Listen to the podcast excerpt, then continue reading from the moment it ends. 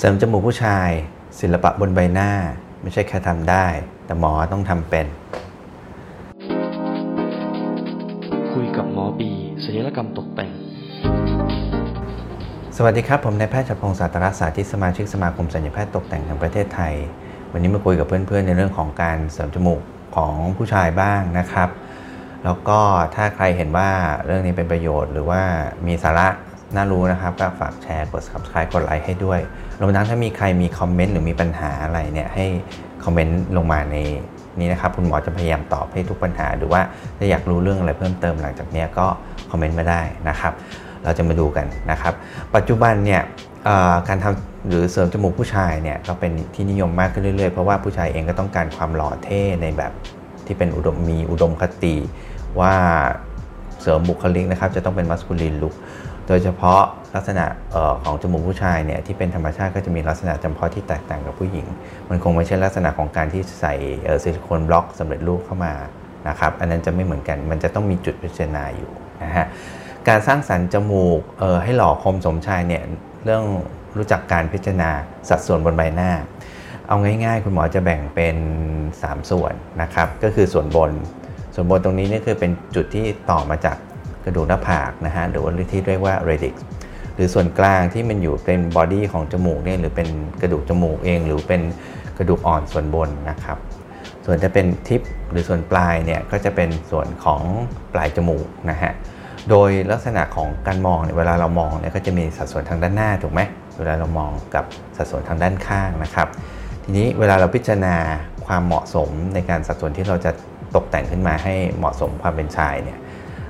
หมอจะแบ่งกันอย่างนี้อะเรามามองด้านหน้ากันก่อนนะครับด้านหน้าถ้าพูดถึงส่วนบนอย่างที่บอกเมื่อกี้ส่วนสำคัญที่ไม่ควรมองข้ามเลยก็คือจุดที่เริ่มความโด่งของจมูกหรือจุดเริ่มต้นของจมูก จะแตกต่างจากในผู้หญิงนะความโด่งของผู้หญิงอาจจะเริ่มในลักษณะของระดับที่เป็นระดับของรูม่านตานะครับแต่ว่าถ้าเป็นจมูกผู้ชายเนี่ยอาจจะเริ่มโด่งสูงกว่านั้น อย่างเช่น อาจจะเป็นเหนือระดับอขอบ หนังตาบนหรือว่าตั้งแต่เริ่มตั้งแต่เริ่มตั้งแต่ใต้คิ้วลงมาเป็นต้นอย่างนี้นะครับ ส่วนกลางเนี่ยถ้าพูดถึงส่วนกลางเนี่ยจมูกผู้ชายก็ลำตัวของจมูกเองนะครับ ก็ควรจะมีความโด่งชัดเจนแล้วก็ควรจะครอบเต็มเป็นชิ้นเดียวกับจมูกเรานะฮะถ้าเป็นซิลิโคนนะโดยที่ไม่ไม่ใช่ลักษณะของการวางอยู่บนจมูกลอยๆเฉยๆนะฮะแล้วก็ความกว้างเองเนี่ยอาจจะมีสัดส่วนอย่างเช่นเราวัดกันระหว่างระยะ หัวตาลงมานะครับส่วนความกว้างของบอดี้ของจมูกนี่ก็ไม่ควรจะเกิน1ส่วน3ถึง2ใน 3 ของความกว้างหัวตาตรงนี้นะครับ ถ้าพูดถึงส่วนปลายเนี่ยก็จะเป็นส่วนที่วางอยู่บนปีกกระดูกอ่อนส่วนปลายละ ซึ่งครอบลงมาให้เป็นเป็นชิ้นเดียวกัน แล้วก็ไม่ไม่หลอกตานะฮะ ส่วนความกว้างเนี่ย เราก็ถ้ามองด้านหน้าเราอาจจะเทียบเป็นไม่ควรจะเกินสัก1ใน4 หรือ1ใน3 ของความกว้างของฐานปีกจมูกอย่างนี้เป็นต้น จะเห็นว่ามันมีสัดส่วนนะครับในการพิจารณาความเป็นธรรมชาติอยู่ ทีนี้ถ้าเรามองด้านข้างล่ะ มองด้านข้างจะเป็นยังไง มันก็จะต้องโด่งหล่อระยะไกลถูกไหม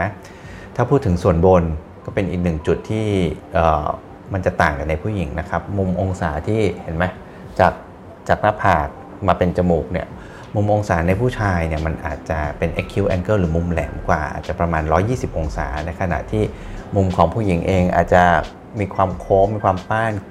มากกว่านิดนึงอาจจะประมาณ 130 องศาขึ้นไปนะครับ ส่วนส่วนกลางอะส่วนบอดี้ของถ้าเส้นสายอะไรเส้นด้านข้างของผู้ชายก็มักจะ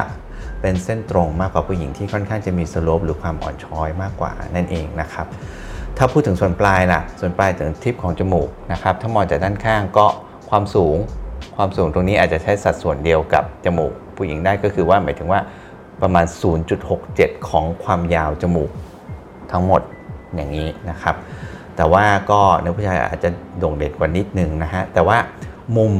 มุมที่ระหว่างปลายจมูกทำกับริมฝีปากบนตรงนี้ของผู้ชายก็จะเป็นมุมแหลมมากกว่า อย่างเช่น ประมาณ 90-95 องศา แต่ว่าถ้าเป็นผู้หญิงอาจจะมีความเชิดของจมูกเพิ่มขึ้น อาจจะเป็นอยู่ประมาณ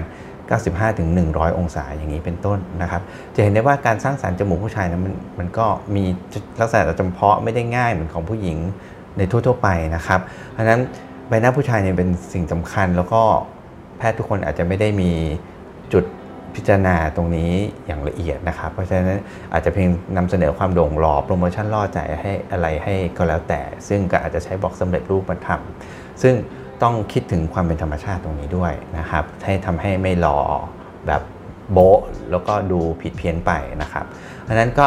ยังสำคัญอยู่ที่เราจะต้องเลือกแพทย์ที่จะเข้าใจแล้วก็เชี่ยวชาญรวมทั้งถึงสถานที่จะต้องสะอาด แล้วก็อย่าลืมนะครับ ก่อนตัดสินใจเสริมหลอดเนี่ยเราก็มีวิธีง่าย ๆ ที่จะเช็ค ชื่อแพทย์ในเว็บแพทย์สภาอย่างที่คุณหมอเคยเคยบอกไปนะครับ เอาชื่อมาใส่ก็ขึ้นแล้วว่าเป็นผู้เชี่ยวชาญตรงไหนนะครับ หรือว่ายังไม่ได้เรียนรู้ความรู้ความชำนาญมานะครับ แล้วนอกจากนี้เนี่ยก็จะเห็นว่าถ้ามีใครมีปัญหาปรึกษา มีปัญหาคาใจทุกคำถามนะครับ เรามีคำตอบคอมเมนต์มาได้นะครับ หรือว่าอยากให้คุณหมอเอาเรื่องอะไรมาพูดให้ฟังอีกก็คอมเมนต์มาได้นะครับ แล้วก็กดลิงก์สอบถามได้หมดเลยข้างล่าง ตามลิงก์ข้างล่างที่มีนะฮะ โอเค อันนี้เป็นเป็นเป็นคลิปความเข้าใจง่ายๆเกี่ยวกับสมูกผู้ชายนะครับ ซึ่งอาจจะเป็นประโยชน์ต่อเพื่อนๆก็ได้นะครับ ก็ฝากกดแชร์ กดไลค์ กด subscribe ให้ด้วย โอเคครับ แล้วก็คราวหน้ามาเจอกันในสาระเรื่องต่อๆไป ใครอยากรู้เรื่องอะไร อย่าลืมคอมเมนต์มานะครับ สวัสดีครับ คุยกับหมอบีศัลยกรรมตกแต่ง